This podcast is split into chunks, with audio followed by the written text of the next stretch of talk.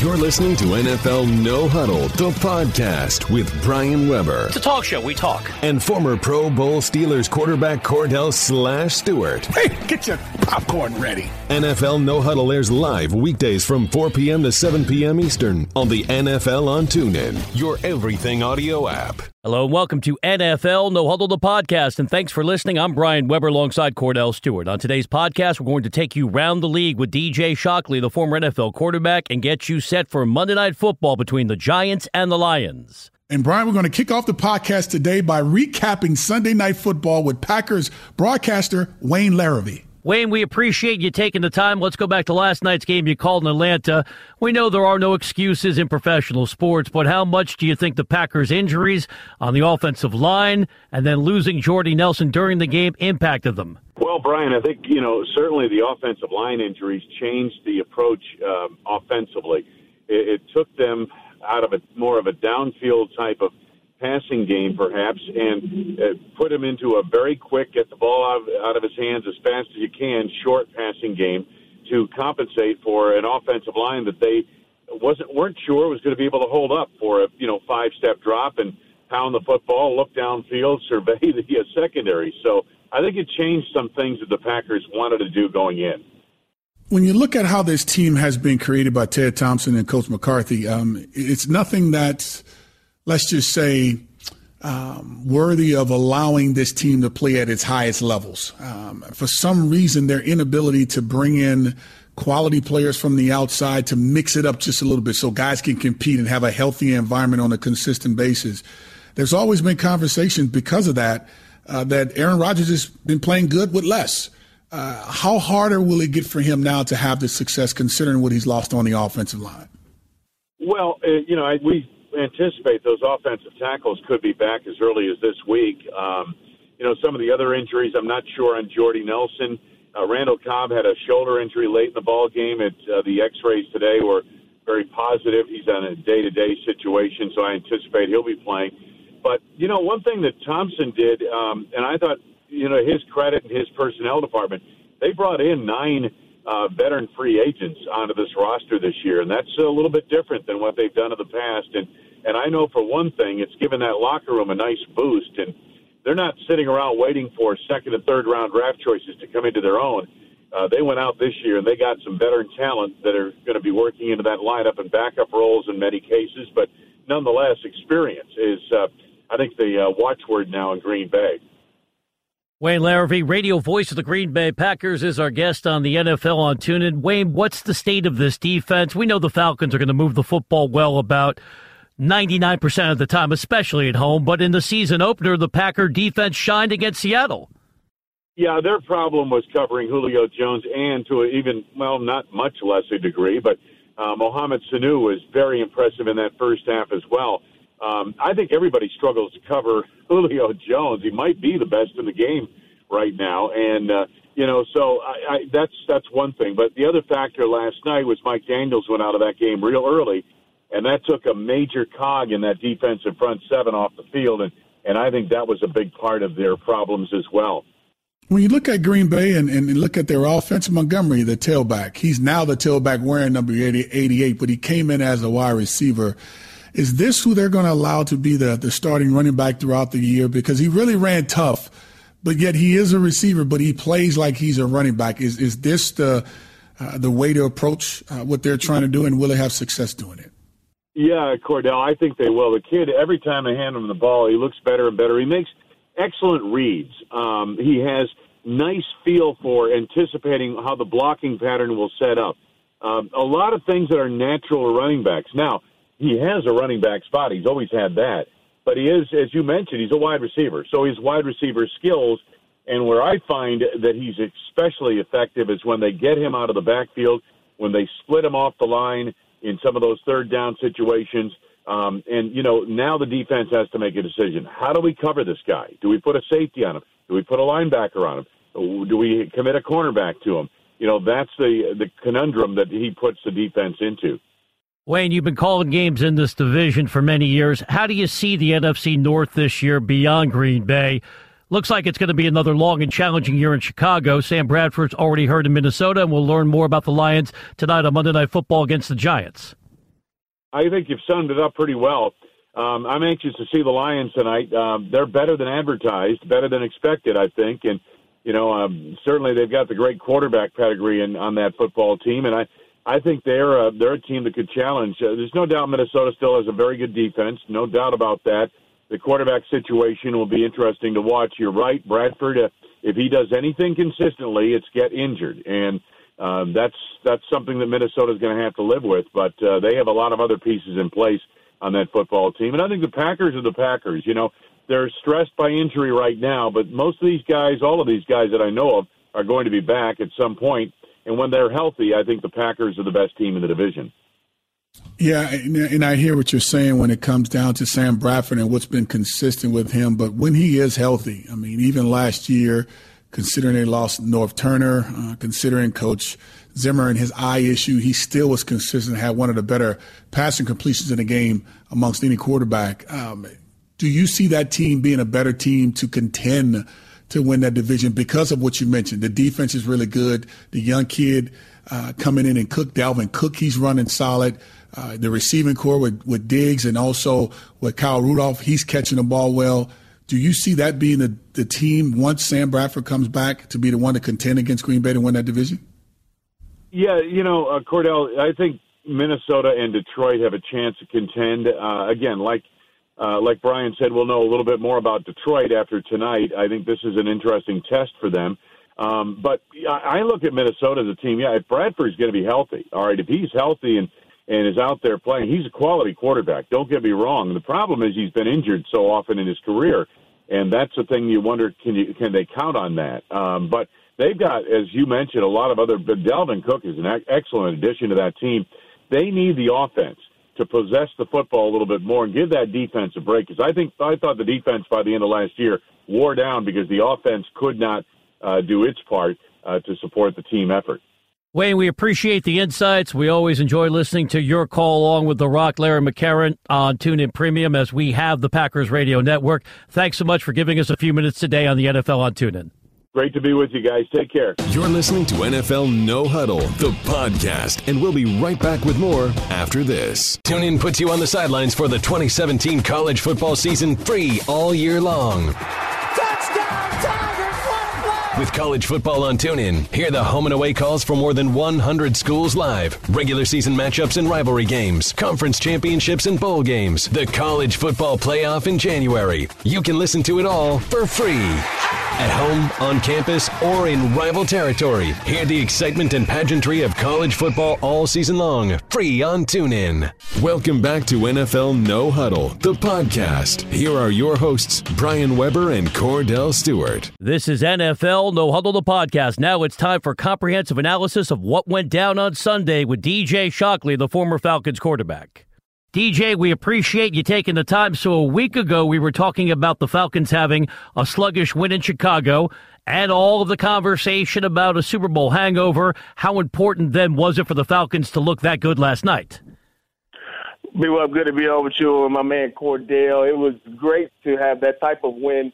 Uh, and I think it was big because it was on the, the national stage. Obviously, everybody knows what happened last year, and the narrative is still out there about the, you know, the Super Bowl hangover. And you come in playing against a, a Green Bay team that can throw it around, and Aaron Rodgers, we know that. But uh, you also are playing on Sunday Night Football, where everybody gets a chance to to see what this new look 2017 Falcons team looks like, and you go out and I thought it was decisive in all three phases. You got out there, Aaron Rodgers. He wasn't really comfortable throughout the ball game. Offensively, you were able to do what you wanted to do, and uh, I thought late in the ball game, if you're watching it or I, I was there, and he was able to hear the crowd kind of clap and yell and be excited when the, the Falcons got into the four minute drill and they ran the ball. And I thought that the fans were a little smart about it because they they said, "Hey, this is what we should have did last year." But it was good to see that part of the game uh, happen for the Falcons.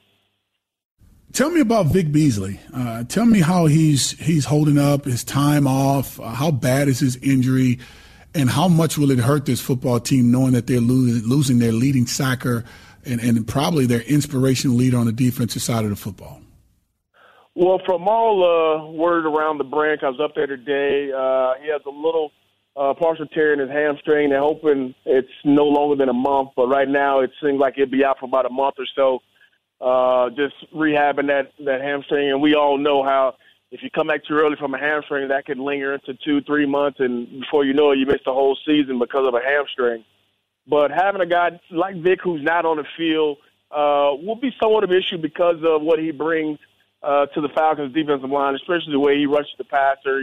He's got two sacks in two games. He's got tons of pressure. Uh, he's one of those guys that, with time, continues to get better. But the good thing about it is the Falcons are deeper than they were last year. Now, this might have been an issue last year when you lose a guy who was your primary sack uh, guy on that defensive line, but now you got other guys who can step up and play more. You see more of the first round pick from UCLA, Takk McKinley. He'll be he'll have a bigger demand for this team now. You still got Brooks Reed, who ended the game last week versus Chicago Bears. Uh, Adrian Clayborn, who plays on the other side of Vic Beasley, will be a huge part of it. So you got more depth than you had last year. So losing a guy like Vic, yeah, it's going to be something that you don't want, but you have some other guys who can step in and, and kind of fill that void. Going around the league with DJ Shockley, the former Falcons quarterback. DJ, let me take you to Denver. We know the Broncos have a strong defense, but were you surprised how they dominated the Cowboys on the line of scrimmage and completely shut down Ezekiel Elliott? Yeah, because when you look at the Dallas Cowboys, you always think of them as this big, you know, grueling offensive line that move people around, and the run game is just something that they're, you know, going to do and supposed to do. And the fact that Denver took to it and say, hey, we're not going to allow you to to just run the football on us and you have to beat us in other ways was big. But also uh, that offense for Denver going out making some plays. You saw Trevor Siemian earlier in the ball game, you know, looking like a, a future Hall of Famer the way he was throwing the ball around and making plays. And some of the guys who you haven't heard from in a long time, like Demaryius Thomas, making plays for you in that ball game. So I think this was a big statement game for Denver as well because they wanted to go out and establish themselves on the prime time as well against one of the top teams on the other side of the NFC and the Dallas Cowboys. I thought they did that. Kansas City. How about that guy Alex Smith? All the conversations about him not being able to throw the football down the field, uh, thread the needle uh, when it comes down to having to make tight throws. Uh, but Andy Reid looked like he has him playing really good. Uh, give me your take on how do you think they will handle this situation with Alex Smith moving forward if he can continue this trend uh, playing football, completing over 70% of his passes on a consistent basis, going on the road, beating a New England Patriots team, and then having a chance to play against Andy Reid's old team and, and come away with the victory by having some late great performances by the Justin Houstons of the world and Travis Kelce, one of the lead receivers on this team.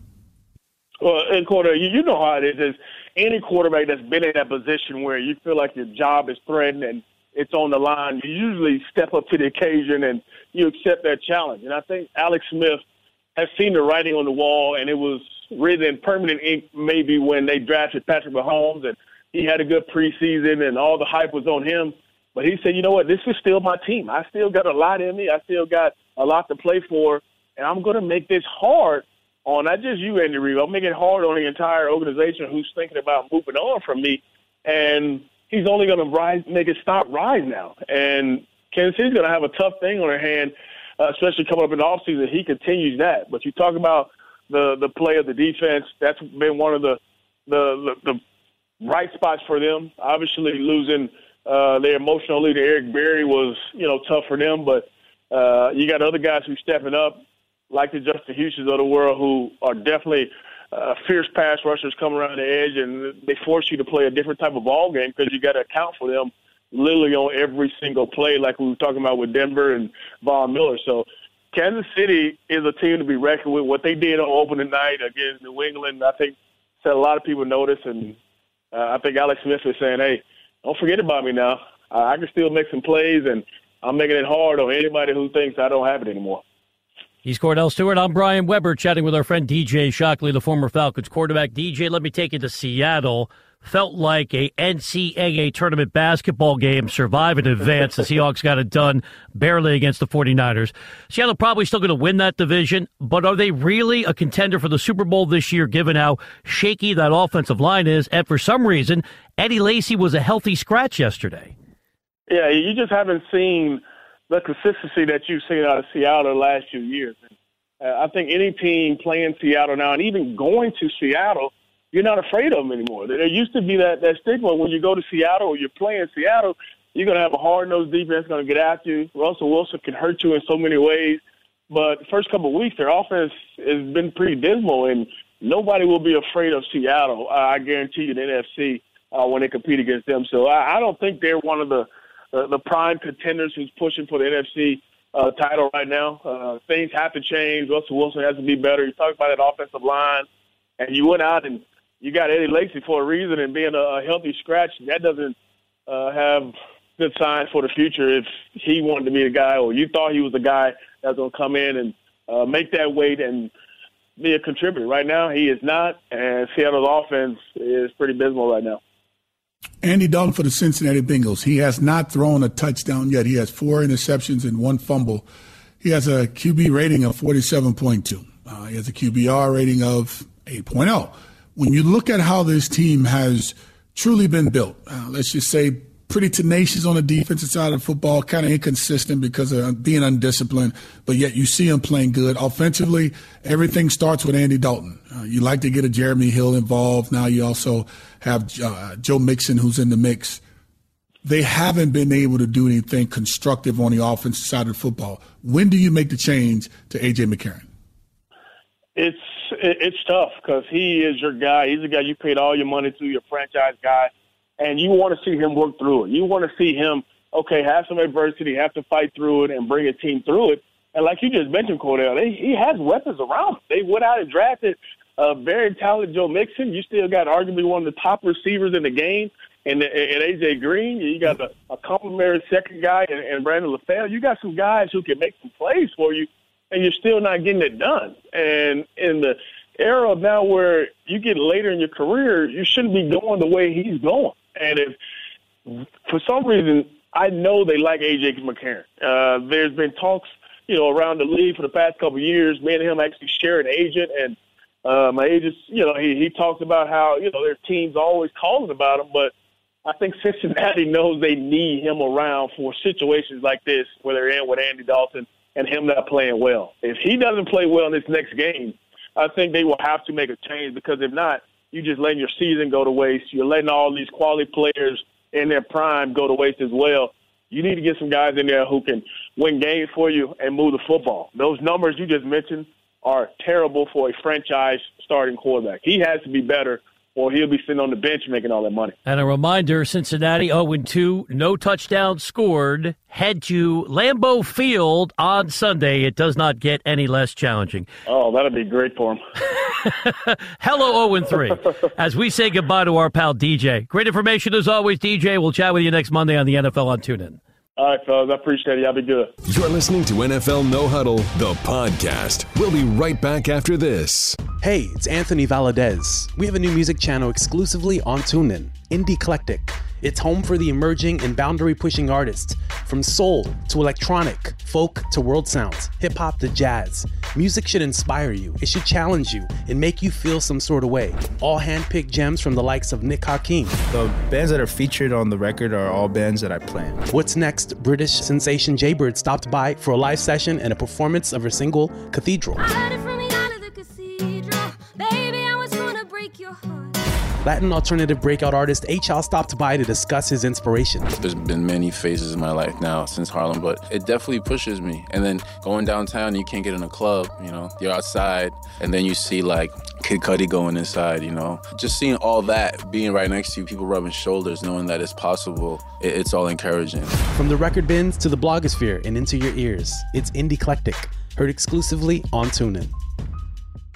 This is NFL No Huddle, the podcast. Here are your hosts, Brian Weber and Kordell Stewart. We continue on NFL No Huddle, the podcast. It's time for my partner, Kordell Stewart, to let loose as we find out who he wants to slash. Kordell Stewart earned the nickname of Slash for his sensational versatility on the field, playing quarterback and wide receiver at a very high level. But that moniker also brings another dimension, a competitive edge that won't settle for losing. So if your favorite team is underachieving, Kordell is ready to present solutions. Buckle up your chin strap because a coaching staff and some key players are about to get slashed. All right, partner, you can take that game in Denver between the Cowboys and Broncos and chop it up in a variety of ways. Where do you want to start?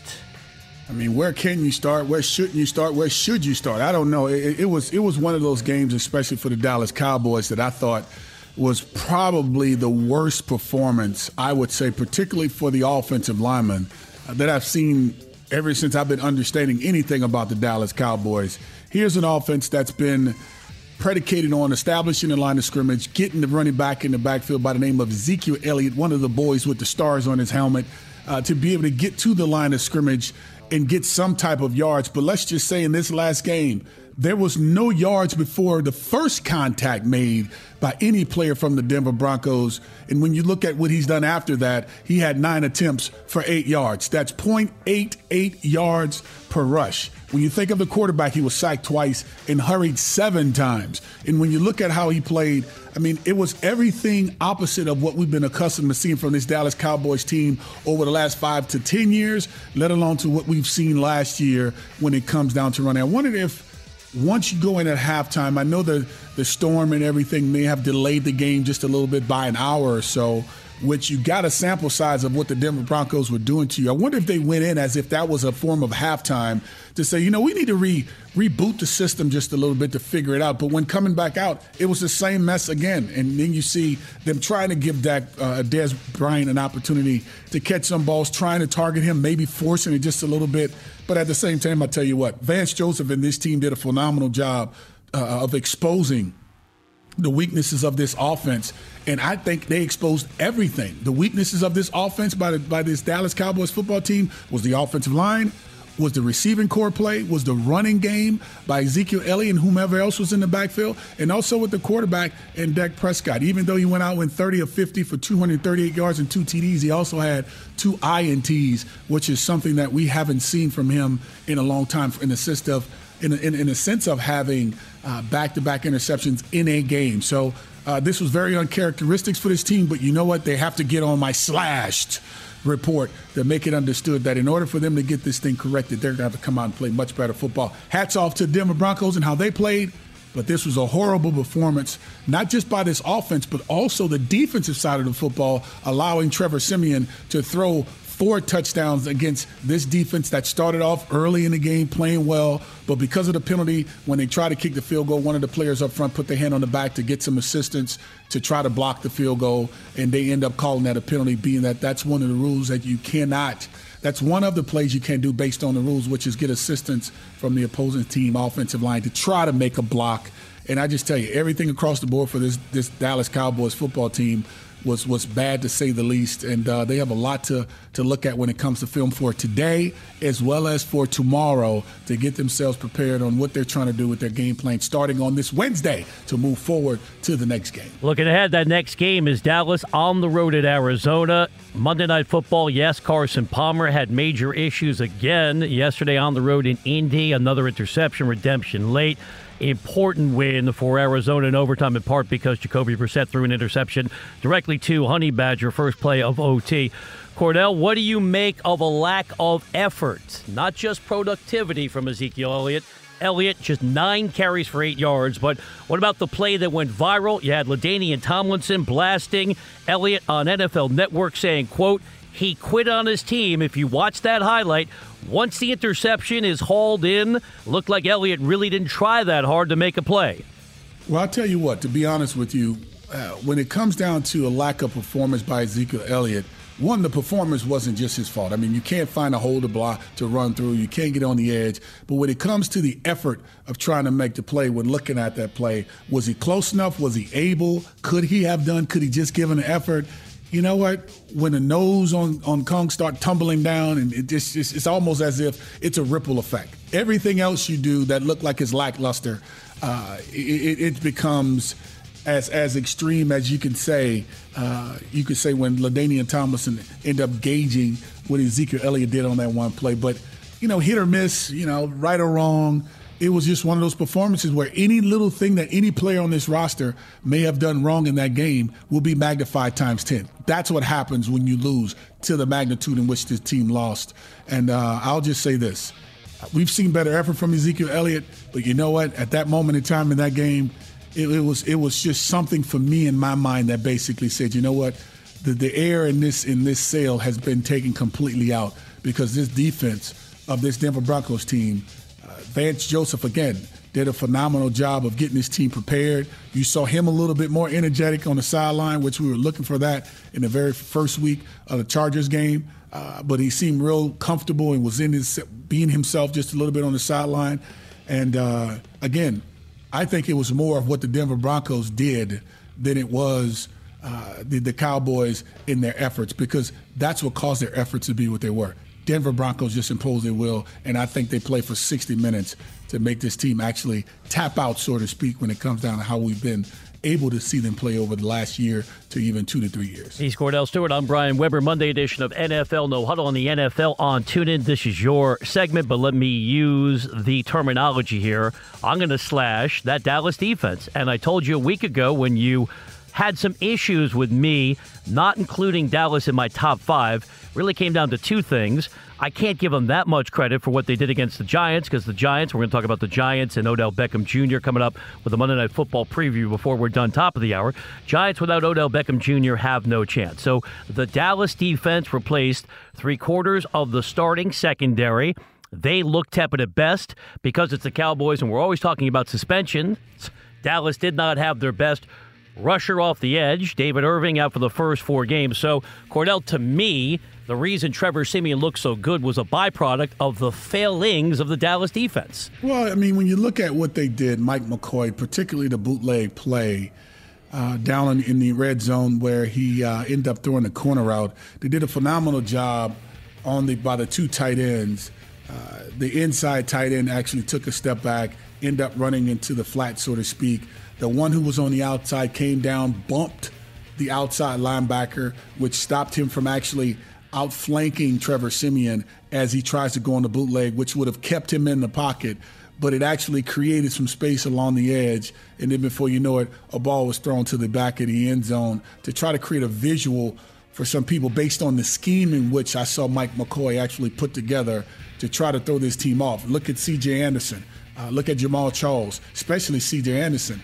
I mean, he just made some very strong runs, and you just saw a team that just – whether it was the altitude, whether they're just their inability. Uh, you saw that team that actually created the ability uh, to be able to just open up the lanes the way they wanted to, and they played really good. I'm gonna be honest with you. I think overall performance, and it, I'm not gonna say it because of the Dallas Cowboys and how much I've given them over the years in a sense of being a good football team, but the way they played the game, offensively and defensively. I don't know if anyone could have beaten them on that day yesterday. That's how good I saw this Denver Broncos team playing, and that was without a Demarcus Ware.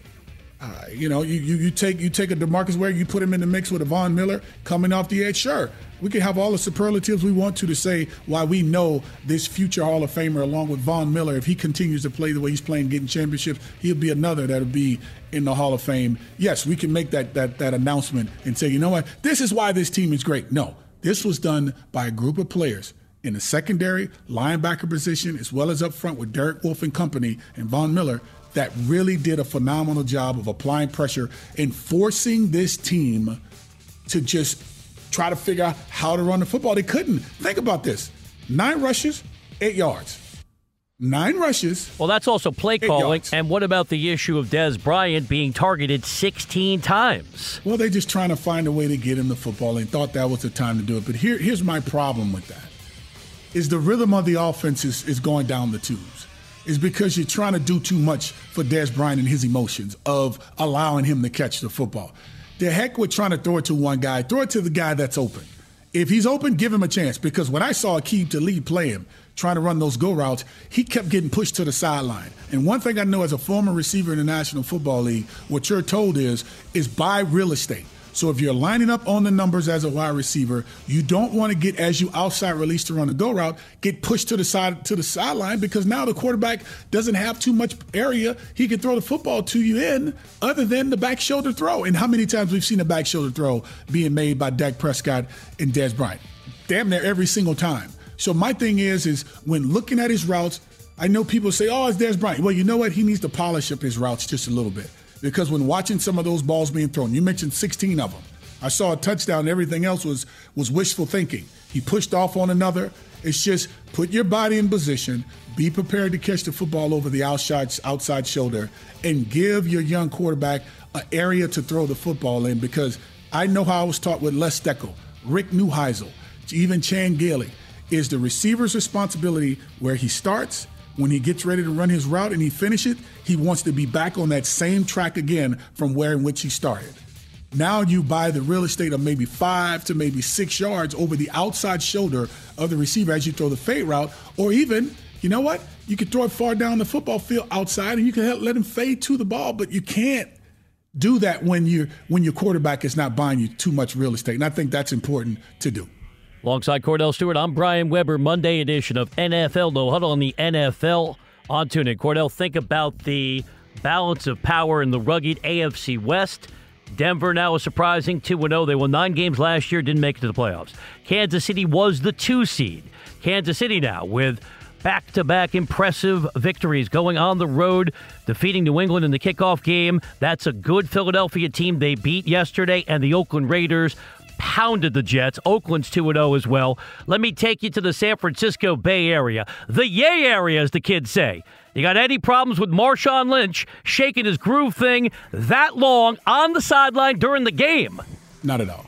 Not at all. Let me tell you something about that. The game of football is fun. And I think sometimes you have many people that want to make the game a little bit more serious than what it is. The game is all about having a good time. Marshawn Lynch shaking his groove thing. Yeah, yeah. Show me how you do it. Kordell, now. that was like an episode of Soul Train. It lasted it. so long. I loved it. Well, I don't know if they had dreadlocks way back then. Don Cornelius was coming it, down from the big press box in the sky. Yeah, he was, but he had on the bell bottoms with the nice suit with the lapels about as big as the ones you have on your suits when we go on the road. The one you said that cost more than my car. Yes. When you look at how Marshawn Lynch was celebrating on the sideline, that brought a ton of energy to the fans. You saw the fans shaking their groove thing. You saw them having fun.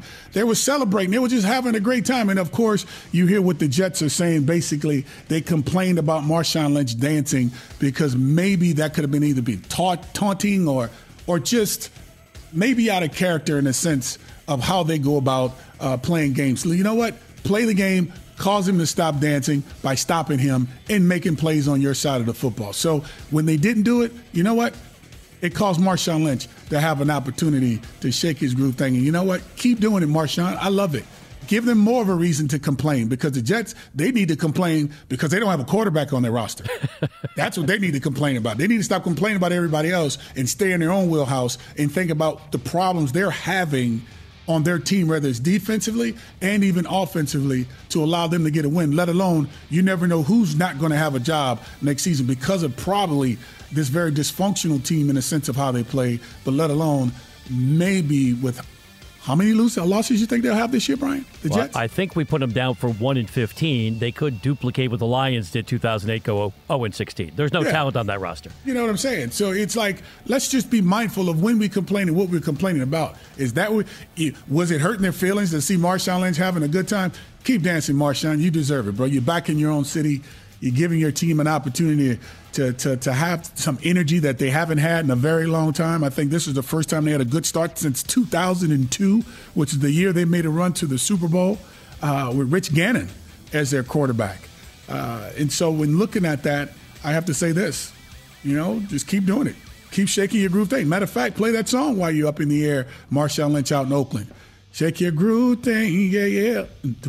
I could just see you, Brian, with your shoes on, with the, yeah. with the fish at the bottom and all that like stuff. Like Huggy Bear fish. from Starsky and Hutch. There, yeah. My man, there it is, with the belt bottoms on, and your hair coming out of the shirt with the gold chain on with the eagle with a little Stetson cologne on. I can see that, bro. Drop yeah. down, get your eagle on. to amplify your point, we've talked about what a strange transition this is going to be for the Raiders. They don't go to Nevada until 2020. So I love what Marshawn Lynch did because yeah, he was connecting with the crowd. That's right. They put it on the Jumbotron. Yep. Jumbotron. That thing was a party yesterday in it Oakland. Was. When the last time we saw a party like that in Oakland? Maybe when he was announced that he was coming in and maybe did the and, and probably had a, a, a festive time, a festive. What, what, what, did he have? I think he rode the bike. He had a bike ride, didn't yeah, he? Yeah, and he had a block party, the whole thing. Block party, all that did, and he and he, he financed he financed it all by himself. He just did it, and everybody came out and had a good time. And and I think that energy that he's bringing to Oakland is going to allow that atmosphere. Every time we look on television, and uh, we end up seeing their uh, their head coach on, on, on television, uh, he has a tendency uh, to look like he's having a good time. Even when Marshawn Lynch t- t- t- chose to sit down with the national anthem come week one, he didn't mind it. He was like, you know what? I support him in what he does and what he's about. If that's how we feel, that's fine. I just know I'll stand. But hey, what are you going to do? He has a right to do that. And, and so, you know what? He's allowing, Jack Del is allowing the community within that, in that city, let alone the team, to enjoy these last few years there in Oakland. And what better way to do it, right? Bring the home the homegrown kid back in town and Marshawn Lynch, who grew up right there in, in the Bay Area, who's an Oakland fan, now having a chance to play for his hometown team. And then all of a sudden you come back and bring that type of energy, regardless if he gets over 100 yards rushing or not. Still, his presence alone on the field is more than enough for his for his inspiration, and let alone being able to bring attention to himself in a sense of how defensive coordinators actually game plan against the running game in this offense and what they're able to do, which is how many touchdowns did Michael Crabtree have yesterday from Three. Derek Carr? Three, Three. right? So you know what? The Jets need to be concerned about that and not being concerned about much else. But back to your point in talking about the Denver Broncos. Yes, this again, this has been the division when it comes down to potentially three teams in the conversation. I don't mean two of the three teams, but literally three teams that are in the conversation that are that are talked about maybe having a chance to get in. It's slim to none, but there is a chance depending on what happens in the other part of uh, other part of the AFC and how they're actually playing. So Kansas City, phenomenal game again by the quarterback and uh, Alex Smith and how they played not just week one with going on a scoring frenzy, but this game and how actually battling in the trenches and these guys doing a good job. So that that division, AFC West, is probably. I would say one of the most competitive No, it's the best, Kordell, because so think far. about the Chargers. Arguably, they should be 2 and 0. They've missed can two be. kicks. They can't be. Two I kicks because it's the right there. Chargers. They can't close right games there. out. They're right there, and, and Philip Rivers is still playing solid. I mean, he's the defense is running around like they're crazy, but the luck is just not on their side. And sometimes being able to find that way uh, to create uh, imposing your will on the situations and circumstances and games, you hope at some point in time through positive conversation and just hard working that something can fall your way. It's going to at some point in time. They just can't fold up. They just can't fold in or fold up, fold out, however you want to add it up, and, and give in to what's going on and just try to, you know, blame it on whatever, but they just got to keep playing till the bitter end. And if they don't, they're going to end up on the wrong end of the stick because right now, Kansas City, Oakland, and especially the Denver Broncos, which I talked about early this year, I basically said I'm not giving up on the Denver Broncos team because quiet, quiet is kept. They do have a defensive-minded guy over there who I know I trust, who played quarterback behind me and Vance Joseph. I've been singing his praises for a long time, and this team still does have the makeup of being a good football team. They're believing in what Vance is talking about in his energy, and as they say in Denver, talking to friends, listening, reading, and, and seeing what they're saying, they are saying right now in we trust. Tell you what, right now, the way they beat the, the, Dallas Cowboys, you better believe their confidence is through the roof, and they're ready to continue to make this run, playing their schedule regardless who it is, whoever it is, they have to play. I'll tell you who it coming is. up next. They're going to Buffalo, so they're going to be 3 and 0 to start the year. Yeah, I, I don't want to go that far. I'll, I'll go that far. Although that Buffalo defense played well on the road in Carolina, in part Yeah, because, as we discussed, Cam Newton just does not look like himself. Had to come off the field, came back in, and a crushing loss for Carolina. The broken foot suffered by Greg Olsen out six to eight weeks. Got about five minutes left in this Yeah. segment. You mentioned Alex Smith. Oh, From a team perspective, good to see Kansas City moving on without Eric Berry, done for the year with a torn Achilles, heart and soul of that defense. Kordell, there are a couple ways you can view what's going on with Alex Smith. Maybe he's been motivated by the Chiefs going all in to select Patrick Mahomes first round of the draft. Perhaps he's already auditioning for his next team. He gave another interview last week and said, I'm paraphrasing here, to quote you, he's more than sure he's going to be playing for another team next year. He thinks that the future is pretty clear he'll be moving on. Do you have a problem with him being that transparent? Do you have a problem with pundits saying that the Chiefs have already decided to move on from him? How do you see what's going on in Kansas City when it comes to Alex Smith, who's playing the best regular season football of his career? Well, you know what? When when you're playing, it's like when you're in a situation sometimes, and this for anyone that's listening, whether it's a relationship, whether it's a business, whether it's whatever the case may be, your living situations. When you know that you're playing to be somewhere else because you see what's taking place around you, it's not favoring you. And you've rode this ride before. You've gotten on this horse. You've rode this Clydesdale. You've gotten on this roller coaster. Whichever one you want to emphasize as, as, as something you've ridden before, you have a tendency psychologically to understand how to block out any noise because you're playing for that next place. Well, if he's having one of those out of body experiences right now, one where his mind is somewhere else but his body is still there, he needs to continue to do what he's doing. I don't have a problem with it because if that means every week he's stepping up to the plate to make plays, you know what? So be it. Scrambling in the pocket, making plays after looking like he's sacked, using his legs to get first downs, things of that nature is something that I've always said about Alex Smith, which was if he can throw the football down the field, if he can utilize those things that he has beneath his ankle, his ankles, his feet, if he could just play that type of aggressive, aggressive football, Alex Smith can be a pretty darn good quarterback. And it seems as if when the writing is on the wall for him to ride out, he plays good football. Same thing happened in San Francisco. The writing was on the wall based on the fan base.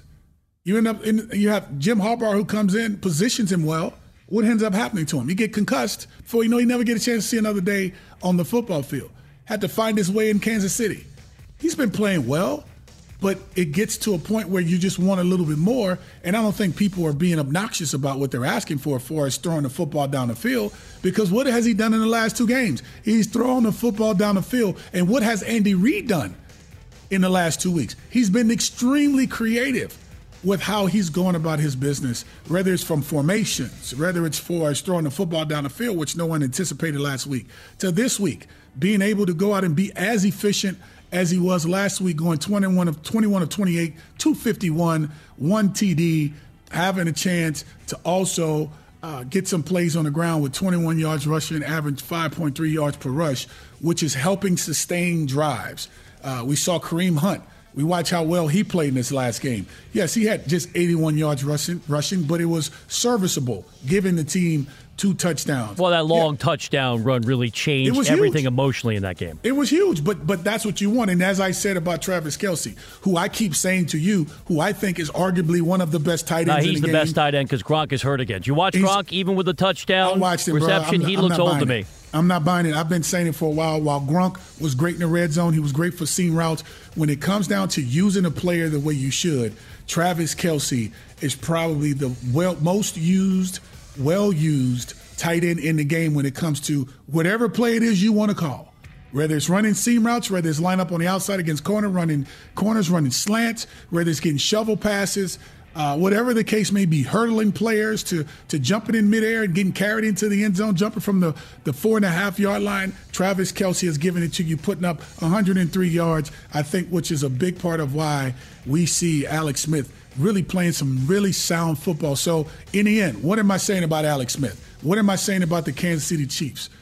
All I'm basically saying is, is if Alex Smith, as I said before, can continue to play football by taking what the defense gives him, throwing the football down the field, I think that's when they have an opportunity to truly have a chance to be successful because you're making the defense having to honor every single part of the football field. As of lately, Alex Smith has done it. Hats off to him when it comes down to a team being slashed, I would say you played like you were slashed, Alex Smith. Congratulations. Good job for you, my friend, and keep up the great work because I tell you what, they'll have a reason. They'll have a great reason uh, to say why maybe they should keep you around, but you know the move that they made in this draft uh, to get you in. And trust me, they need him to play against the Denver Broncos. Aqib Talib end up taking one back to the house over 100 yards on his return, becoming the fourth uh, player, defensive player all time when it comes down to catching interceptions for a touchdown, and that's even surpassing the great Hall of Famer, primetime Deion Sanders. So, yeah, AFC West, it's a lot to look forward to watch this year. Buddy. As we wrap it up, I got to slash Pete Carroll and the GM of the Seahawks, John Schneider. That offensive line is a disaster. The 49ers didn't even have Reuben Foster, and it was a very long day for Russell Wilson.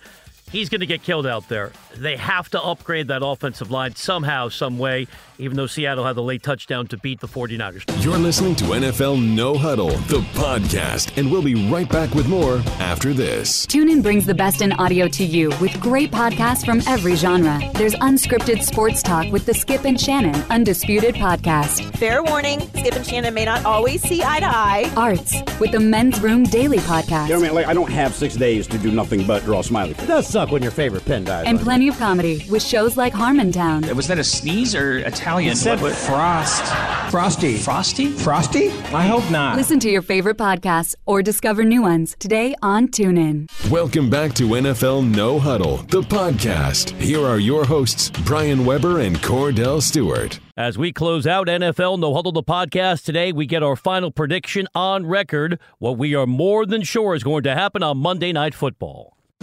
It takes a unique ability to navigate the topsy-turvy National Football League. Drop down, get your eagle on on this one. A special vision to find clarity in an always changing sport. I was wrong. Brian and Kordell aren't just sure about their perspectives, they are more than sure. I'm more than sure. All eyes tonight at MetLife Stadium pregame will be on Odell Beckham Jr. trying to come back from the high ankle sprain. Here's his head coach, Ben McAdoo. Biggest thing is we don't want to put a player out there that's going to do uh, any harm to himself, uh, more you know, injure himself any more than he is. Uh, it is an injury. Uh, it's a tough injury.